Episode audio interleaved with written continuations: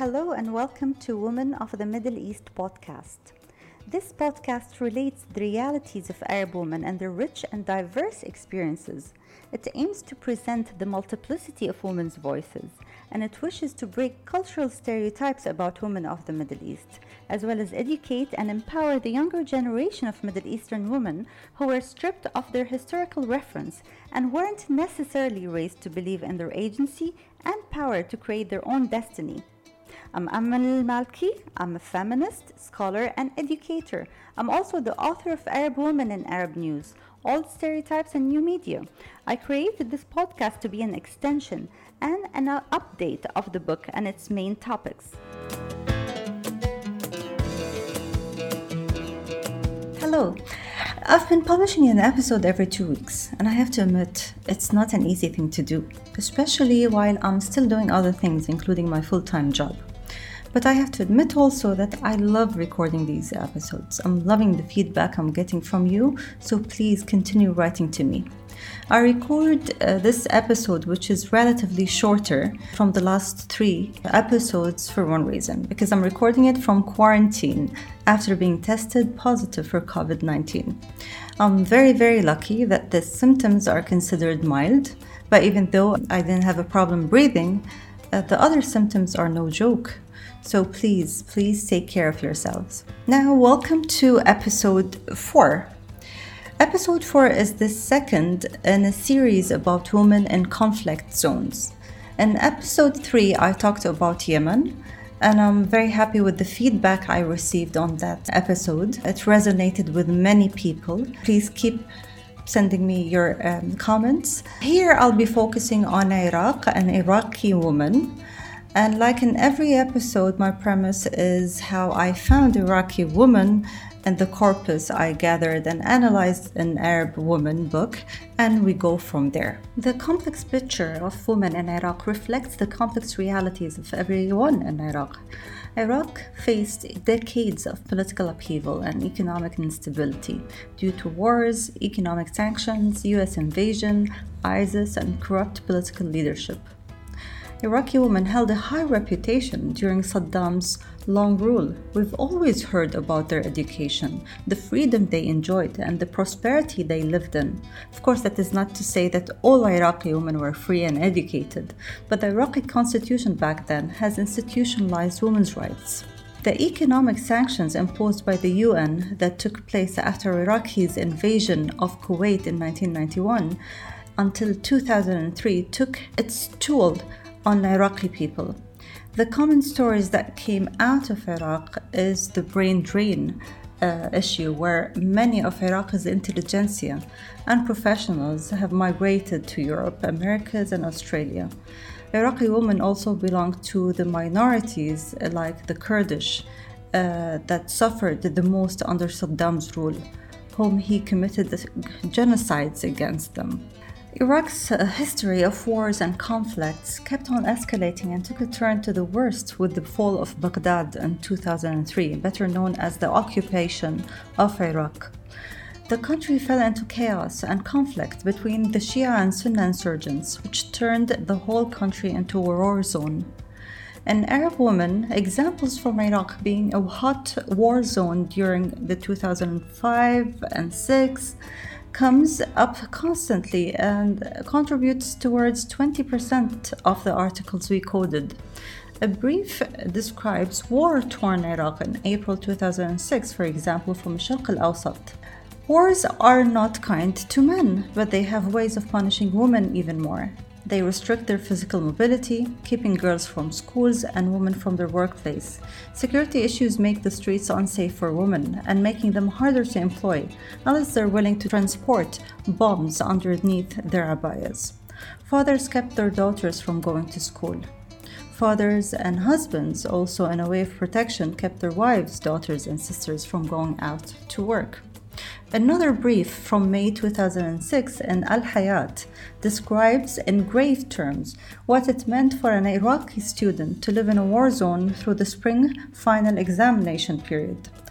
Just before the final exam were to begin, the head in charge of administrating the examination of for Baghdad schools was killed. Parents had already been paying for security guards to escort their girls safely to and from school. The chaos of the final examination period and the increased threats of violence meant the cost of security for girls' mobility was skyrocketing. Religious insurgents in a war zone who want to prove they have control of the streets make stamping out the movement of girls and women, especially those who fail to wear hijab, their highest priority. One girl, Reem Mahmoud, said regretfully, My school received flyers that threatened female students who are not veiled with death if they go out to the examination. Girls are prime targets for kidnapping, and Reem said sadly, My mom would accompany me for fear of kidnapping and kidnapping operations.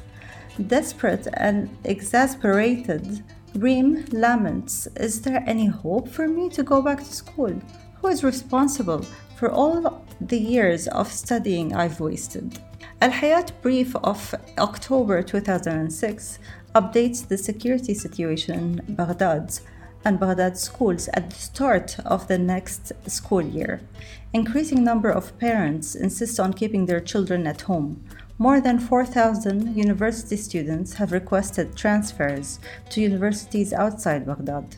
A female student identified as Abir close to finishing her master's degree, had to abandon her studies after her brother was killed by a militant group. A student identified as Sarah complains that the chaos of war gives any religious zealot a perfect excuse to bully her and her friends. A junior student in philosophy, Sarah wonders how female students can continue their studies amidst threats that they must wear the Islamic headscarf and stay away from all sorts of makeup. Sarah has personally witnessed female students being beaten up for not wearing the headscarf. She didn't want this to happen to her, so she has decided to leave the school for a year. Now, fast forward, we know that things were not solved, and Baghdad, as well as other parts of Iraq, became unfriendly towards women.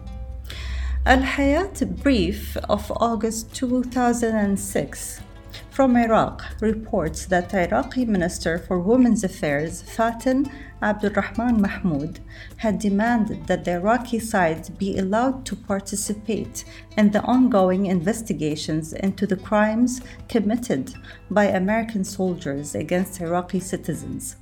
According to Mahmoud, the American should not be allowed to prosecute their own soldiers because they would use soldier stress as an excuse. Iraqis should be part of the persecution team so that the American would not be able to extend leniency to criminal soldiers or avert their eyes from the magnitude of the wrongdoing committed by American soldiers.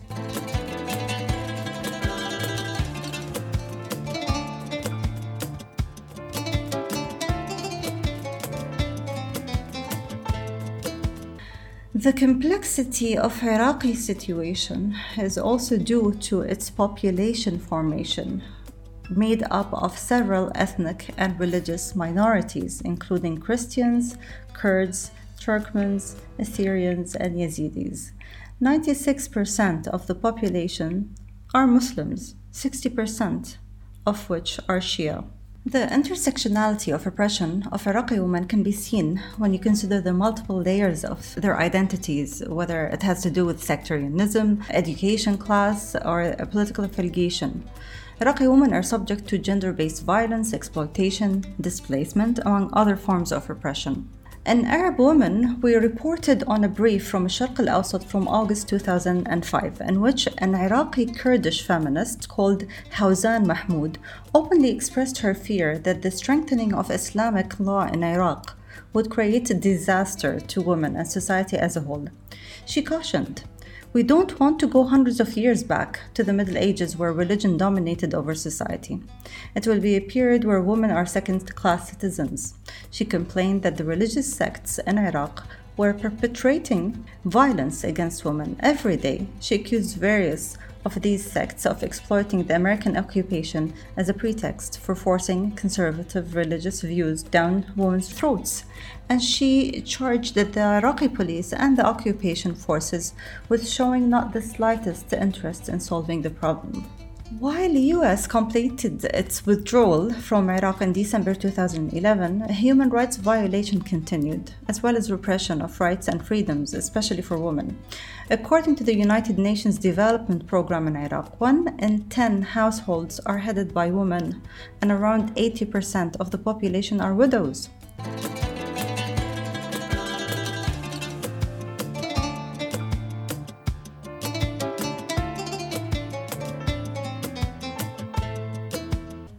Sectarianism in Iraq lingered beyond politics and tried to impose new orders, especially on women.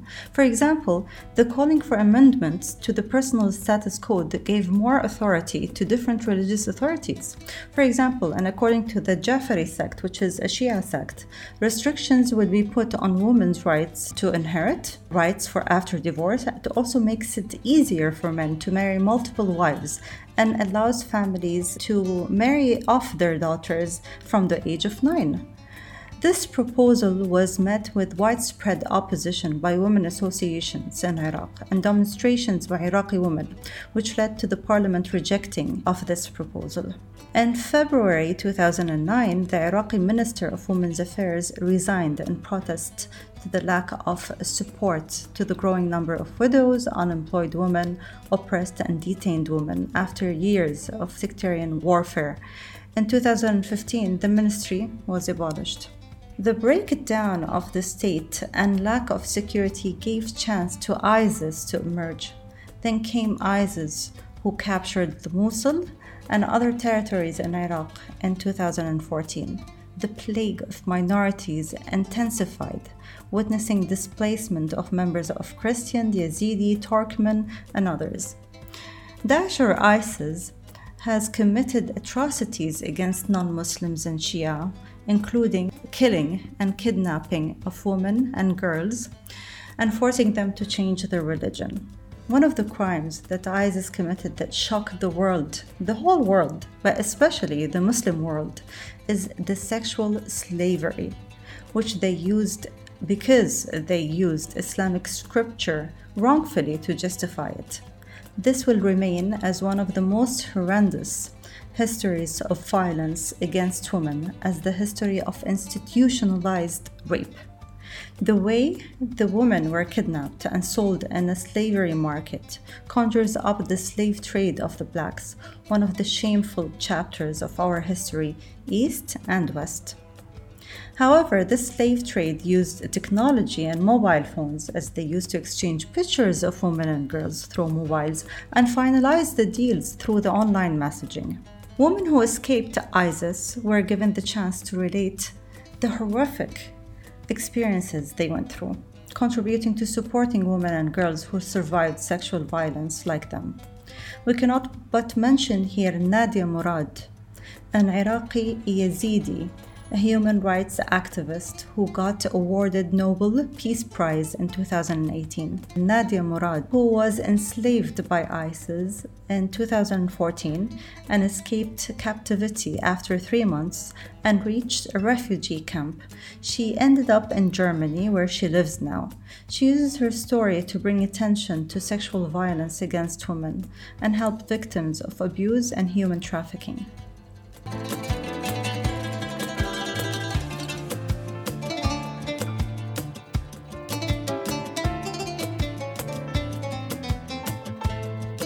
Well, where is Iraq now? Iraq was described as a fragile state in 2018, and the gender profile between December 2017 and June 2018 that was done by the UN or commissioned by the UN Women and Oxfam. Iraq ranked 121st out of 188 countries in the UN Human Development Index in 2017 and ranked 123 on the UN Gender Index Inequality Index. Iraq holds one of the lowest GII ranking in the MENA region in comparison to Saudi Arabia, which is ranked 50, Oman, ranked 54, Lebanon, ranked 83, Algeria, ranked 95, and Iran, ranked 118. However, it's better positioned than Syria, Afghanistan, and Yemen.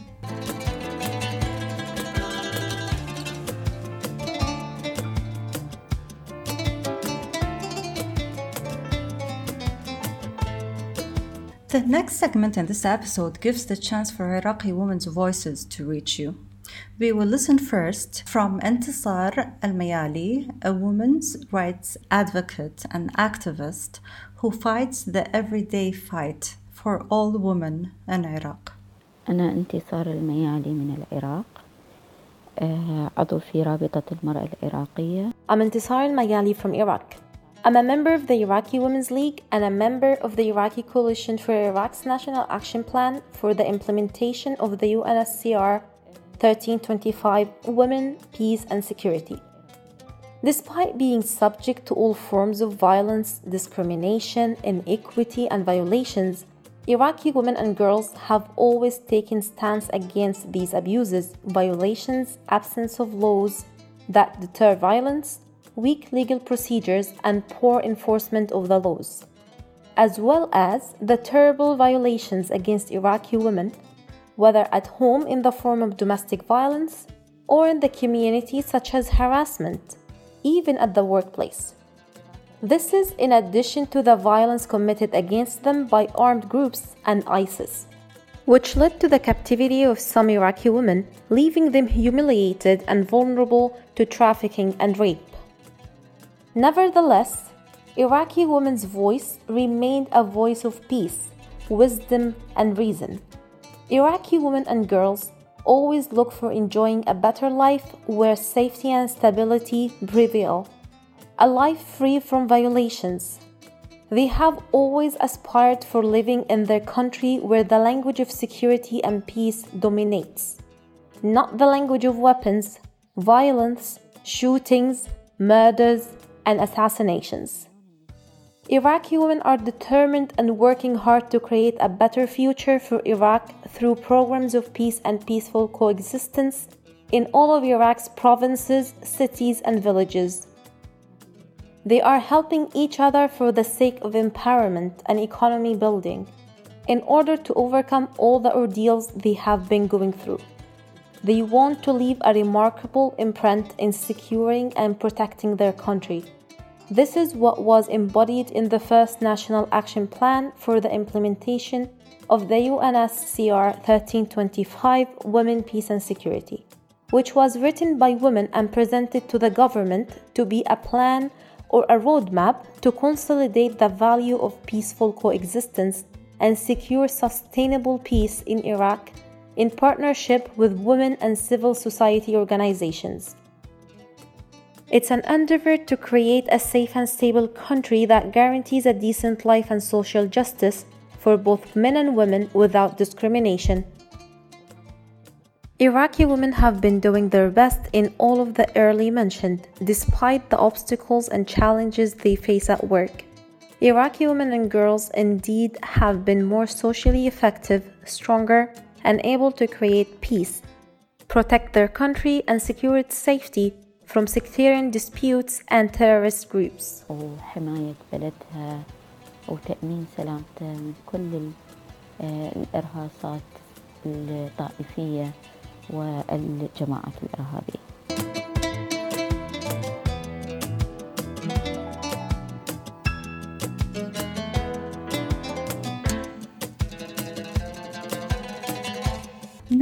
we will hear short voice clips that were sent to me by five Iraqi women who represent the diversity spectrum of Iraqi women, but all want peace and prosperity for their country. أنا الإعلامية نافين سموقي من العراق. I'm Naveen Sumuqi, a Yazidi journalist from Iraq. My dream is to live a safe life and my goal is to always be at the leading end. Despite violence, terrorism, and difficulties, I very much hope that we will live a better life in a safe country through the campaigns and demands that we firmly make. Also, I'm always keen to be part of creating a better future for my country. صناعة المستقبل الأفضل لبلدي مرحبا أنا جيهان امرأة عراقية تركمانية I'm Jihan, Turkman Iraqi. Despite violence, terrorism, and difficulties, I have a dream and a goal in life, and my great hope is that we will live a better life free from discrimination and abuse in a peaceful country that embraces everyone. I'm also keen to be part of creating a better future for my country. والأفضل لبلدي إن شاء الله اسمي حنان أنا امرأة عراقية شيعية My name is Hanan, a Shi'i Iraqi. My dream is to complete my studies and finish college. Despite violence, terrorism, and difficulties, I have a goal to achieve in life, and I really hope that we will live a better life free from discrimination and abuse in a peaceful country that embraces everyone. I'm also keen to be part of creating a better future for my country. أحرص على أن أكون جزء من صناعة المستقبل الأفضل لبلدي أنا نبراس الزبيدي مسلمة عراقية I'm Nibras Zubaydi, Iraqi Muslim. My goal is to deliver my message in media humanly and with all sincerity. Despite all the persecutions that women face and the restrictions they are subject to in any field, I insist on always being better and stronger to confront anyone who tries to underestimate my goals and ambitions in life. من أهدافي وطموحاتي بالحياة أنا الصحفية شيماء العباسي كردية من العراق I'm Shayma El Abbasi, a Kurd journalist from Iraq. My dream is for safety and security to be descended in my country. My goal is to spread love and peace around the world. Despite violence, terrorism, and difficulties, I very much hope that we will live a better life, free from discrimination and abuse, in a peaceful country that embraces everyone. And I'm keen to be part of creating a better future for my country. من صناعة المستقبل الأفضل لبلدي